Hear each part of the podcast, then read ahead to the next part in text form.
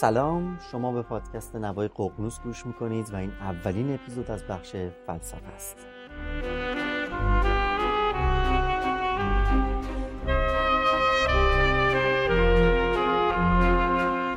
من آریان شبکرد هستم و قرار در اولین برنامهمون به آلن دوباتن و کتاب معروفش تسلی بخشی های فلسفه بپردازیم.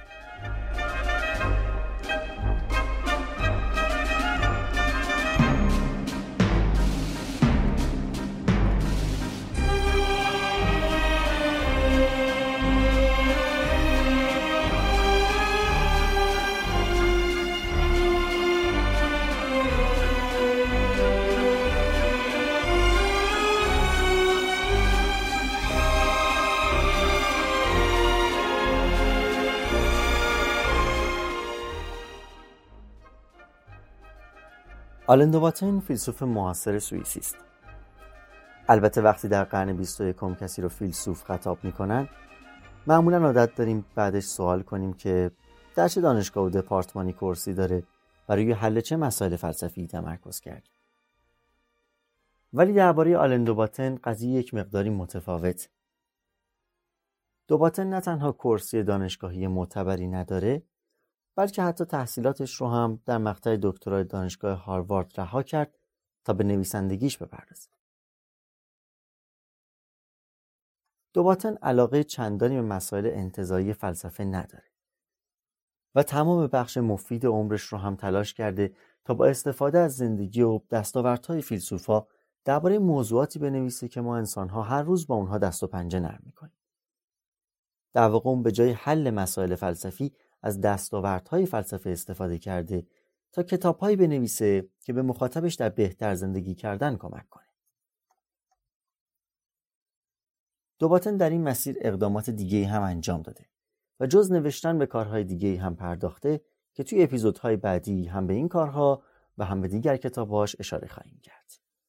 اما درباره کتاب تسلی بخشی های فلسفه که یکی از بهترین کتاب های دوباتنه باید گفت که در این کتاب در مسیر پیشبرد همین پروژه سعی کرده در شش فصل با استفاده از فلسفه و زندگی شش فیلسوف منتخب یعنی سقراط، اپیکور، سنکا، مونتنی، شوپنهاور و نیچه های فلسفه در مقابله با مصائب زندگی و نحوه واکنش صحیح به اونها رو از دریچه فلسفه به مخاطبش نشون بده. مسائلی که حتما اغلب ما اقلا با یک کدومشون درگیر هستیم. مسائلی مثل عدم محبوبیت اجتماعی، کمپولی، ناکامی، ناتوانی در عرصه های مختلف، شکست های عاطفی و سختی های دیگه. ما هم بنا داریم مثل خودش در شش اپیزود فصل به فصل این کتاب رو با هم بررسی کنیم تا نحوه پرداخت دو باطن به این مسائل و بصیرت هایی که تلاش کرده معرفی کنه رو بهتر بشناسیم. موضوع اپیزود نخست ما هم فصل اولی کتاب یعنی تسلی بخشی در مواجهه با عدم محبوبیت. در این اپیزود به سقراط و ماجرای مشهور محاکمه و اعدامش پرداخته شده و دوباتن تلاش کرده با توضیح دقیق وضعیت سقراط در این ماجرا و نحوه برخورد خردمندانش هنگام مواجهه با عدم محبوبیت اجتماعی به مخاطب خودش راهکارهایی برای مواجهه صحیح با این مسئله رو معرفی کنه و بیان کرده که چطور با حصول اطمینان از قابل دفاع بودن یک عقیده فرد می‌تونه به نظر دیگران در این مورد بها نده و با کیفیت تر زندگی کنه. با هم قسمت آغازین متن این فصل رو با صدای آرمان سلطانزاده از نسخه صوتی این کتاب میشنویم و بعد برمیگردیم تا بیشتر درباره این فصل صحبت کنیم. چند سال قبل در یکی از زمستانهای بسیار سرد نیویورک پیش از پرواز به لندن بعد از ظهری را آزاد بودم و به نگارخانه خلوت در طبقه بالای موزه هنر متروپولیتن رفتم. نور اندکی در آنجا میتابید و غیر از صدای دلنواز سیستم حرارتی طبقه پایین صدایی شنیده نمی‌شد. دلزده از نقاشی های نگارخانه های امپرسیونیستی به دنبال نشانه ای از یک کافتریا بودم. امیدوار بودم در آنجا یک فنجان از شیر شکلات آمریکایی خاصی بخرم که در آن لحظه به شدت به آن میل داشتم. که یک بوم نقاشی توجه مرا به خود جلب کرد. مطابق شرح زیر بوم، این نقاشی را ژاک لوی داوید 38 ساله در پاییز 1786 در پاریس کشیده بود. سقراط که مردم آتن به مرگ محکومش کردند آماده می شود تا جام شوکران را بنوشد و دوستان اندوهگینش او را در بر گرفتند. در بهار سال 399 قبل از میلاد سه شهروند آتنی علیه این فیلسوف اقامه دعوا کردند و او را به عدم پرستش خدایان شهر، ترویج بدعتهای مذهبی و فاسد کردن مردان جوان آتنی متهم کردند و به دلیل سنگینی این اتهامات خواستار مجازات مرگ برای او شدند. سقرات با متانتی افسانه ای به اتهامات پاسخ داد. گرچه فرصت داشت تا در دادگاه از فلسفش براعت جوید. ولی از آنچه به نظرش درست بود و نه از آنچه می‌دانست مورد پسند همگان است دفاع کرد. مطابق روایت افلاتون او با شهامت به هیئت منصفه گفت تا جان در بدن دارم از جستجوی دانش و آگاه ساختن شما به آنچه باید بدانید دست بر نخواهم داشت. پس آتنی ها بدانید که خواه سخن آنوتوس را بپذیرید خواه مرا تبرئه کنید. در هیچ حال رفتاری جز این نخواهم کرد. ولو بارها کشته شوم. و این چنین بود که به فرجام خود در زندانی در آتن رهنمون شد.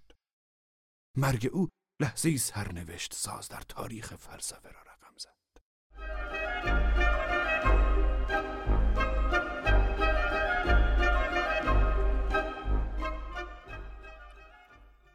داستان محاکمه و مرگ سقرات قهرمان آثار افلاتون برای علاقمندان به فلسفه خیلی آشناست.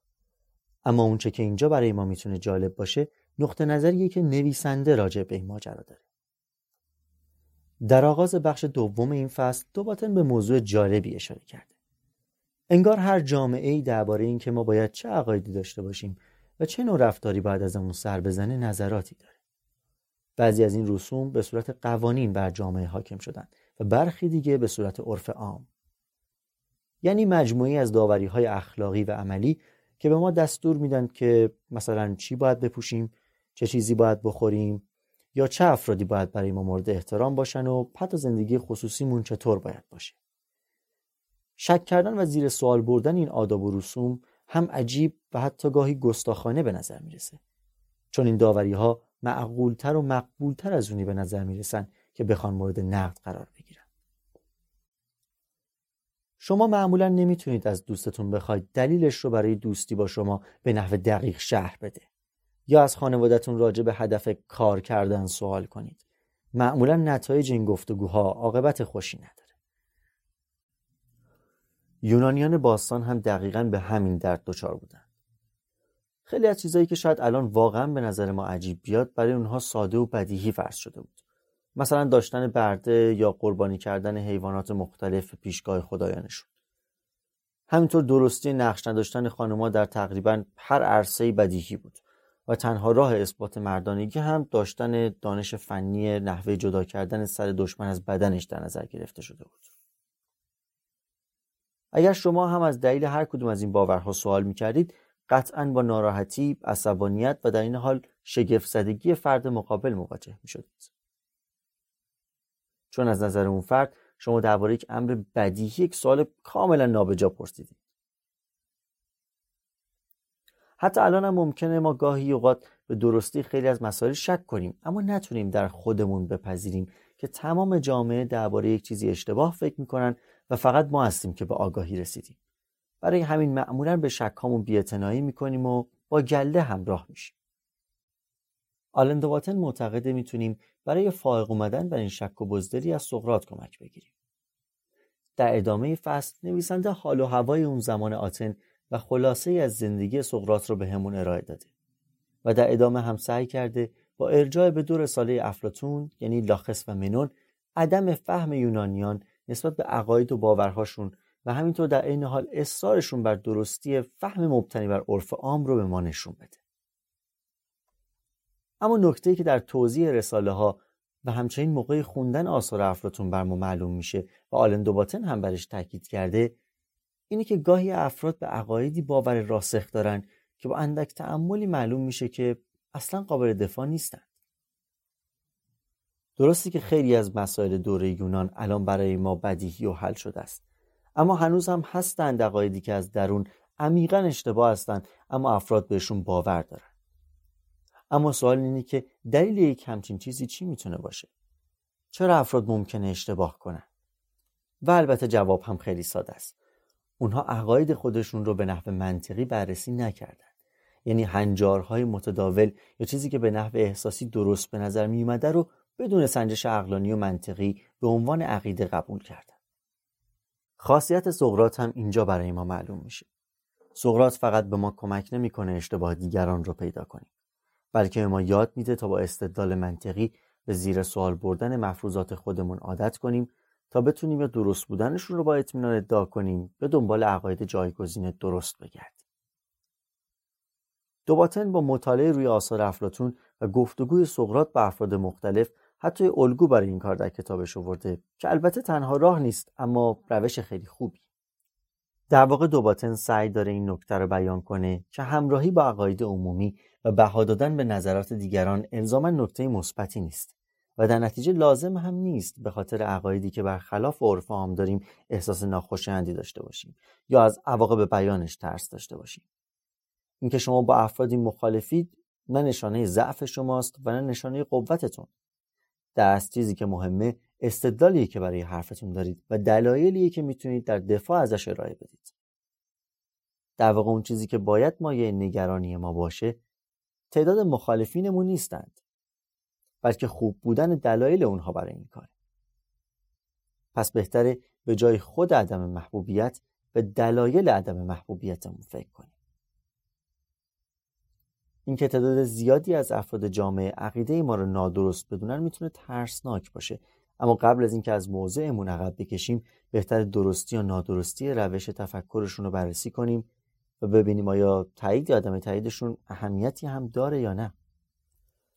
در ادامه فصل داستان دادگاه و محکومیت سقراط قید شده و نشون داده شده که چطور آتنیان با تکیه به همین عقاید نادرست و به خاطر تحمل نکردن انتقادات سقراط اون رو به مرگ محکوم می‌کنن که امیدواریم حین خوندن کتاب این ماجرا رو دقیقتر دنبال کنید. اما نکته ای که من علاقه دارم توجه شما رو بهش جلب کنم پایان فصله. یعنی دقیقا جایی که محاکمه سقراط تمام شده او به مرگ محکوم شده و حکم مرگ هم اجرا شده یعنی دقیقه ای از تاریخ که یکی از بزرگترین فیلسوفان تاریخ بشر به خاطر زیر سوال بردن عقاید بیپایه دیگران جون خودش را دست داد. باز هم با صدای خود کتاب همراه خواهیم شد تا این اپیزود رو با قلم خود دوباتن تمام کنیم. ولی در این داستان رستگاری نیز وجود دارد. به زودی پس از مرگ سقراط اوضاع رو به تغییر نهاد. به گزارش ایسوکراتس تماشاگران نمایشنامه پالامدس اثر اوریپید وقتی نام سقراط برده شد به شدت اشک ریختند. دیودوروس گفت که متهم کنندگان سقراط سرانجام دست مردم آتن به دار آویخته شدند. پلوتارک به ما می‌گوید که آتنی ها چنان نفرتی از متهم کنندگان سقراط پیدا کردند که از حمام کردن با آنها سر باز زدند و از نظر اجتماعی طردشان کردند تا سرانجام آنها در ناامیدی خود را به دار آویختند. دیوگنس لایرتیوس می‌گوید که فقط اندک زمانی پس از مرگ سقراط شهر آتن ملتوس را به مرگ محکوم و آنوتوس و لیکون را تبعید کرد و مجسمه برونزی گرانبهایی از سقراط برپا کرد که به دست لیسیپوس کبیر ساخته شده بود. سقراط پیش بینی کرده بود که آتن سرانجام به واقعیت پی خواهد برد و چنین شد.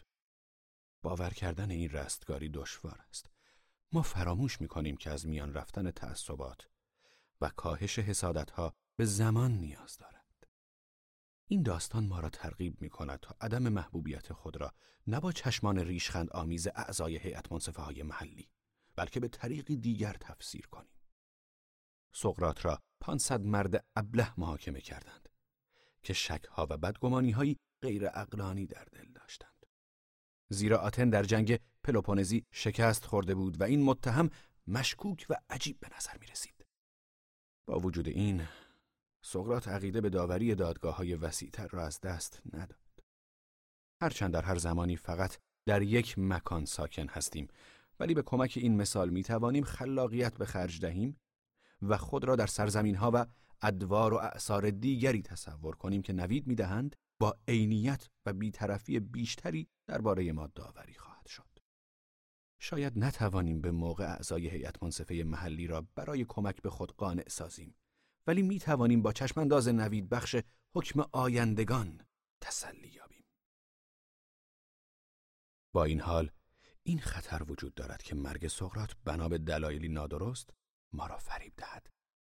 شاید این امر این اعتقاد احساسی را در ما تقویت کند که رابطه قطعی میان مورد نفرت اکثر افراد بودن و بر حق بودن وجود دارد. شاید به نظر برسد که این سرنوشت نوابق و قدیسان است که در معرض سوء تفاهم اولیه قرار گیرند و سپس مجسمه های برونزی لیسیپوس نصیب آنها شود.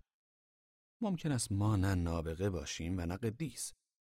شاید صرفا در برابر دلایل خوب نقش مخالف را بازی می کنیم و کودکانه اطمینان داریم که هیچگاه به اندازه وقتی که دیگران ما را در اشتباه میپندارند بر حق نیستیم. نیت سقرات این نبود. اعتقاد به اینکه عدم محبوبیت مترادف حقیقت است به همان اندازه خاماناشیان است که عقیده داشته باشیم عدم محبوبیت مترادف با بطلان و خطاست. اعتبار یک عقیده یا عمل نه با شمار افراد موافق یا مخالف با آن بلکه با پیروی آن از قواعد منطق تعیین می شود. محکوم شدن یک استدلال از جانب اکثر افراد دلیل نادرستی یا برای شیفتگان مبارزه طلبی و اعتراض قهرمان معابانه دلیل درستی آن نیست. سقرات به ما راه خروج از دو توهم نیرومند را نشان داد. اینکه یا باید همیشه به دستورهای افکار عمومی گوش کنیم یا هیچ وقت به آنها گوش نکنیم. پیروی از سرمشق او هنگامی بیشترین سود را در بر دارد که در عوض بکوشیم همواره به دستورهای عقل گوش بسپاریم.